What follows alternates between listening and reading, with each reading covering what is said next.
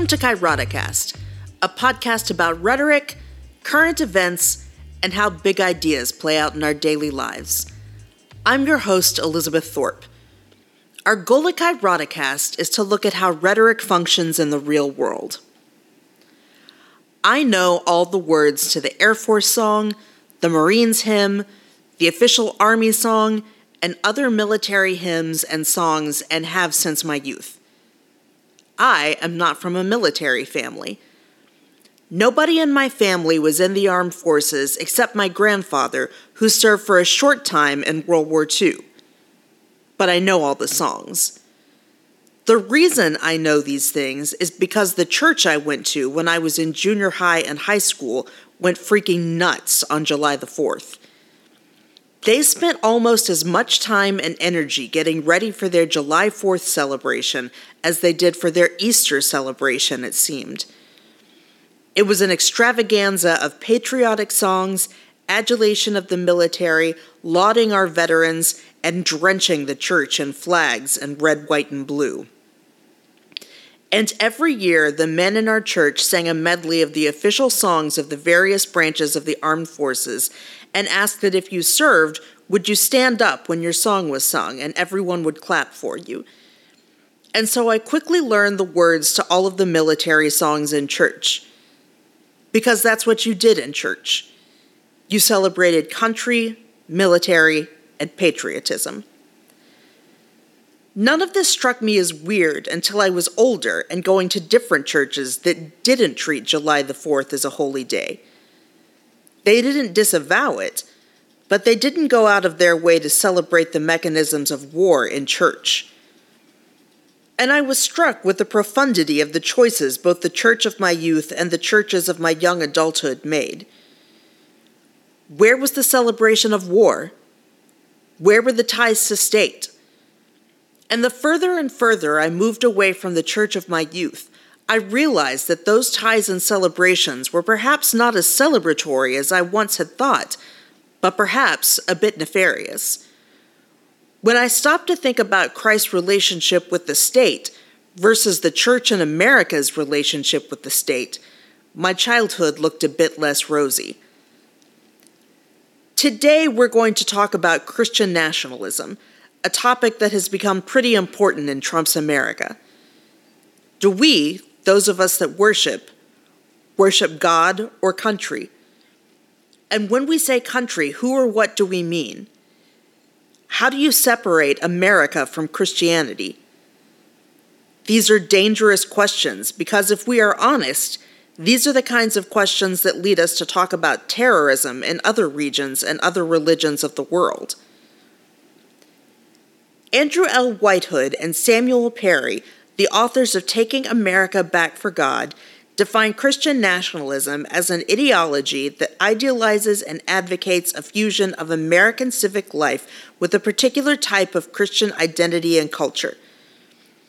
Whitehead and Perry assert that Christian nationalists believe that the U.S. was founded as an explicitly Christian nation, that the country's success is in part a reflection of God's ultimate plan for the world that prayer should be allowed in public schools, and that the federal government should declare the U.S. a Christian nation, advocate Christian values, and support religious displays in public places. Furthermore, the two authors aver that the Christianity of Christian nationalism includes assumptions of nativism, white supremacy, patriarchy, and heteronormativity along with divine sanction for authoritarian control and militarism. It is as ethnic and political as it is religious. They add that Christian nationalist rhetoric finds its roots in the desire to create boundaries of group membership around race and the right of white Americans to segregate themselves from minorities.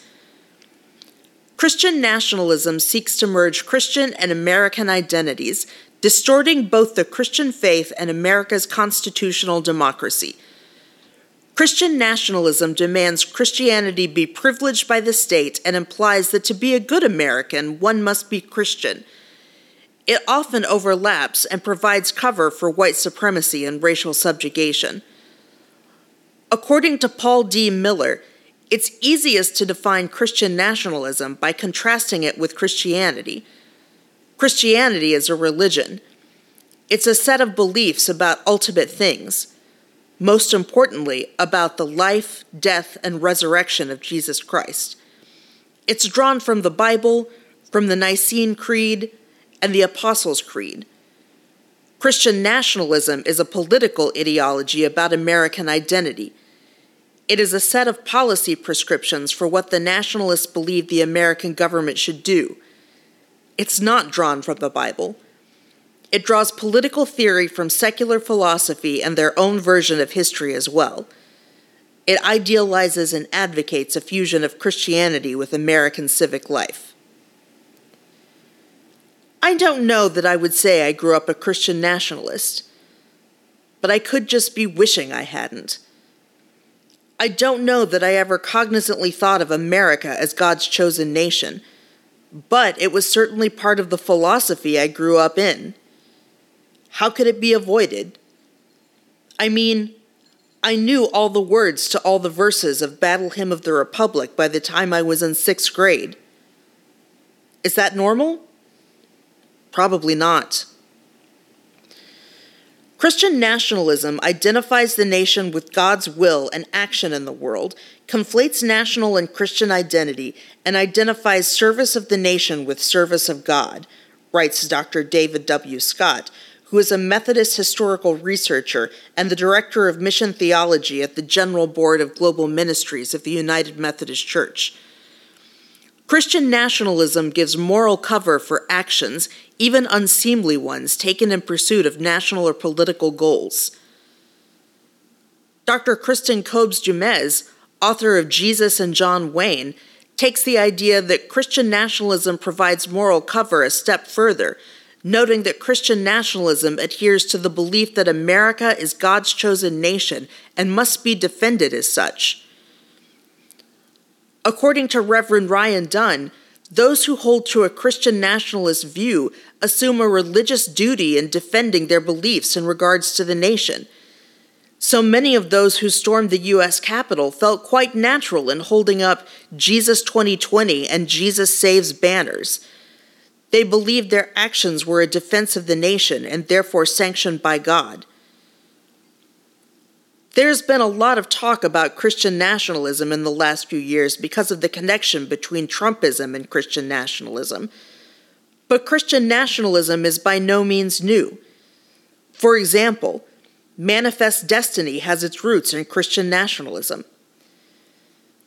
Manifest Destiny was a 19th century doctrine that American settlers were destined to expand across North America there are three basic themes to Manifest Destiny. A. Americans and their institutions were imbued with special virtues.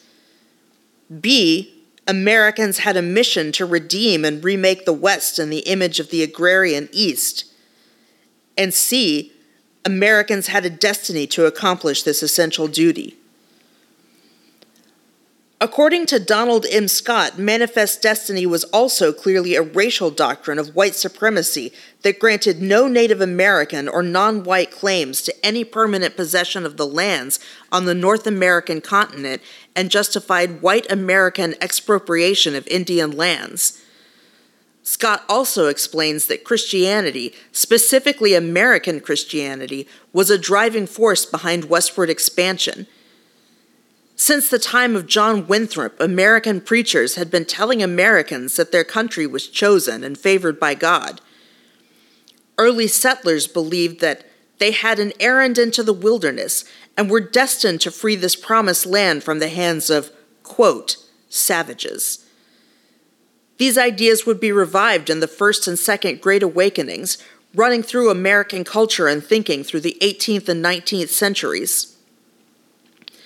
As Scott explains, as is well known, not only was the United States remarkably diverse religiously, its new Constitution, with the First Amendment of the Bill of Rights, also established a clear separation of church and state, expressly forbidding the institution of an established church.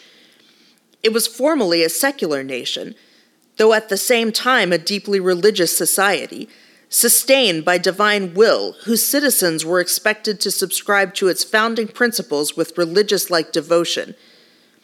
In effect, what emerged was a sacralized notion of the new nation and the development of what various scholars have termed a powerful civil religion, a particular form of cultural nationalism to which all true Americans, whether native or immigrant born, and whatever their personal religious beliefs and affiliations, were expected to adhere. In this sense, the United States can be considered a creedal society, unified less by geographical boundaries which continually shifted, and more by a set of specified doctrines inscribed in the Declaration of Independence and Constitution to which all citizens of the nation gave their allegiance. The new democratic republic, proclaimed as unique, had been ordained by God and endowed with a special mission to be the new city upon a hill to shine the beacon of liberty upon the world, and, at times, if deemed necessary, to spread its form of democracy by force of arms to other parts of the world. Quickly were the revolutionary leaders, especially George Washington and Thomas Jefferson, elevated into founding fathers, and the Declaration and Constitution turned into almost sacred relics. Essential to the story, of course, was the apotheosis of the godlike Washington into an American Moses who led his people out of bondage into a land of liberty. Thus was the new nation, and to some extent its people, chosen. While such familiar language as promised land and city upon a hill are only biblical allusions, as religious historian John Wilson has put it, the master image or figure which frames and sets their true content is the type of Israel as God's chosen people. Thus, the apparently secularized expressions of these phrases have a deeper resonance which locates the origins of the American mission very precisely, even when they are not explicitly elaborated. Such are the basic outlines of the idea of America's chosenness and providential destiny and mission that not only underlay the invocation of the nation's manifest destiny as the rationale for the United States to extend its boundaries to the Pacific Ocean, it is also the constellation of ideas that has informed American nationalism and its actions at home and abroad to this day. As this example of manifest destiny makes clear, Christian nationalism in America isn't just Christian nationalism, it is white Christian nationalism. This nexus of Christian nationalism and white nationalism is a dangerous elixir that has shaped the evangelical church for years. As Philip Gorski explains, white Christian nationalism is first of all a story about America in this story, America was founded as a Christian nation. It was founded by and for white Christians, and its laws and institutions are based on biblical, which is to say Protestant Christianity, or perhaps even breathed into the founder's ears by God Himself. This much is certain, though America is divinely favored, whence its enormous wealth and power. Divine blessings lead to national obligations. America has been entrusted with a sacred mission to spread religion, freedom, and civilization, by force if necessary. Today, that mission is endangered by the growing influence and even the mere presence of non Christians, also non whites, in America. White Christians must therefore take back the culture and the country, which are, after all, their rightful possessions. What white Christian nationalists hear when Trump promises to make America great again is to make America Christian again, and, sotto voce, make it white again, too. White Christian nationalism is not just a story. It is also a political vision manifested in a set of policy preferences. Violence and retribution are central to that vision. As Samuel Perry and Andrew Whitehead have shown, white Christian nationalists tend to favor a strong military and capital punishment. They also strongly oppose gun control. Racial purity is also central to the vision. White Christian nationalism is thus strongly correlated with opposition to interracial marriage, non white immigration, and affirmative action. The American narrative of chosenness is an Old Testament one, as we have discussed in this podcast before. Early American settlers saw themselves as a sort of retelling of the story of the children of Israel. They fled religious persecution, wandered around for a while, then came to a land of abundant resources that they felt was designated for them, but they had to fight the, quote, heathens who were already there. They conflated their story with the Old Testament. But as Gorski explains, that is not all there is to the story of whiteness and American Christian nationalism. We need to shift our focus to the South, to that other seedbed of American culture, the colony of Virginia. There and elsewhere, the most common justification for the enslavement of kidnapped Indians and Africans was that they were, quote, heathens. But this argument broke down in the late 17th century as some enslaved persons converted to Christianity and some white Christians sought to evangelize them. The problem was initially reserved by shifting the legal basis of slavery from religion to color. Blacks could be slaves, whites could not. It was then more fully resolved by creating a new theological basis for slavery. Perhaps the most influential was the Curse of Ham Blacks were the descendants of Noah's son Ham, the argument went, and their color and enslavement were a result of the curse that Noah had called down on Ham. It would be another century before white Christian nationalism became American. Until the American Revolution, most colonists still considered themselves English. It was only after the Revolution that they began to think of themselves as American until that time, the term Americans was more often used to refer to the native peoples. So, one way that white Americans set themselves apart from their British cousins was by claiming to resemble Native Americans. The American man was a little more savage, a little more violent than his English forebears. He was, in a sense, the true heir of the Indian who was supposedly disappearing and the true inhabitant of the frontier. Trumpism is the latest manifestation of white Christian nationalism and offers an explanation as to why Trump was so popular with evangelicals, even though Trump himself was exactly the opposite of what the church stands for Trump, like Christian nationalists of the past, was looking to take back the country from outsiders, in his case, non whites or non Christians. Trump was the natural result of manifest destiny. We have expanded into all corners of the country.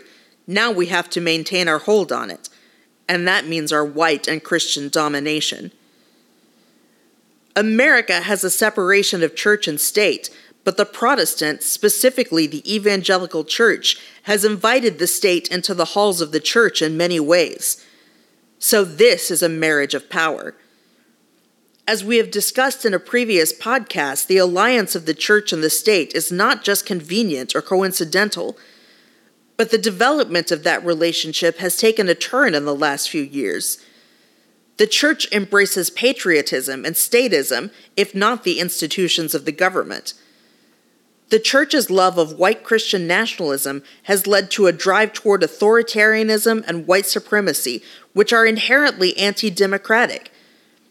As a result, the church has begun to reject the actual institutions of government and democracy. The church is eschewing democracy in favor of fascism and white nationalism.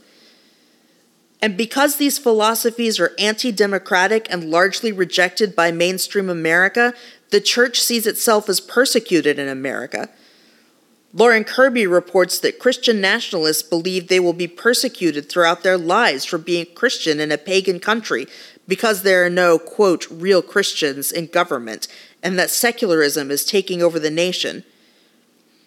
As Kirby explains, for white Christian nationalists, taking back the country is about more than just political power. They see themselves as faithful patriots, fulfilling the American founders' covenant with God to maintain a righteous Christian nation. Their success means the nation will be rewarded with economic prosperity and military might, while failure will lead to divine wrath and eventually the demise of the nation itself. The stakes of the battle could not be higher.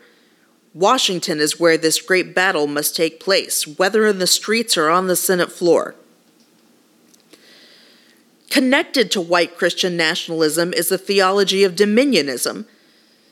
Dominion theology, also known as dominionism, is a group of Christian political ideologies that seek to institute a nation governed by Christians based on their understandings of biblical law. Extents of rule and ways of achieving governing authority are varied. For example, dominion theology can include theonomy, but does not necessarily involve advocating Mosaic law as the basis of government. The label is applied primarily toward groups of Christians in the United States. Some prominent politicians that have been associated with dominionism are Michele Bachmann, Rick Perry, and Ted Cruz. A lot of conservative politicians see the label of dominionist as liberal fear mongering, but the theology is well documented. The conclusion to all of this is that the separation of church and state is in danger on a number of fronts. Usually, we think of the problem as being a matter of the government adopting a state religion, but the reverse can be true. The church can adopt the state. I didn't think it was weird to have a military extravaganza in my church when I was young because it didn't occur to me to question the connection between the military and the church. So now you know something about my upbringing. And now we know something about the church in America. It's got more than Jesus on its mind. White Christian nationalism and dominionism are potent forces in American culture and politics today, and they will continue after Trump is gone. Trump was not the source of white Christian nationalism, he was the beneficiary of it. If this were a small offshoot of Christianity, it would not be a big deal. But this mode of thinking is taking hold of the Republican Party, and the Republican Party is doing everything it can to manipulate elections, from redistricting to voter suppression. White Christian nationalism is not just a Fourth of July phenomenon. It's a force to be reckoned with at a national level with real political consequences. And the Christian church governmental institutions, and the voting public are all going to have to do their part to combat it. Thanks for listening to this episode of Kairoticast. We really hope you'll join us again. If you have feedback, we'd love to hear it. If you have questions, we'll try to answer them. If you have issues you'd like us to address, send them our way and we'll do our best to get to that. Make sure to subscribe or leave a review. Email us at elizabeth at kairoticast.com. That's K A I R O T I C A S T. And we look forward to seeing you next week.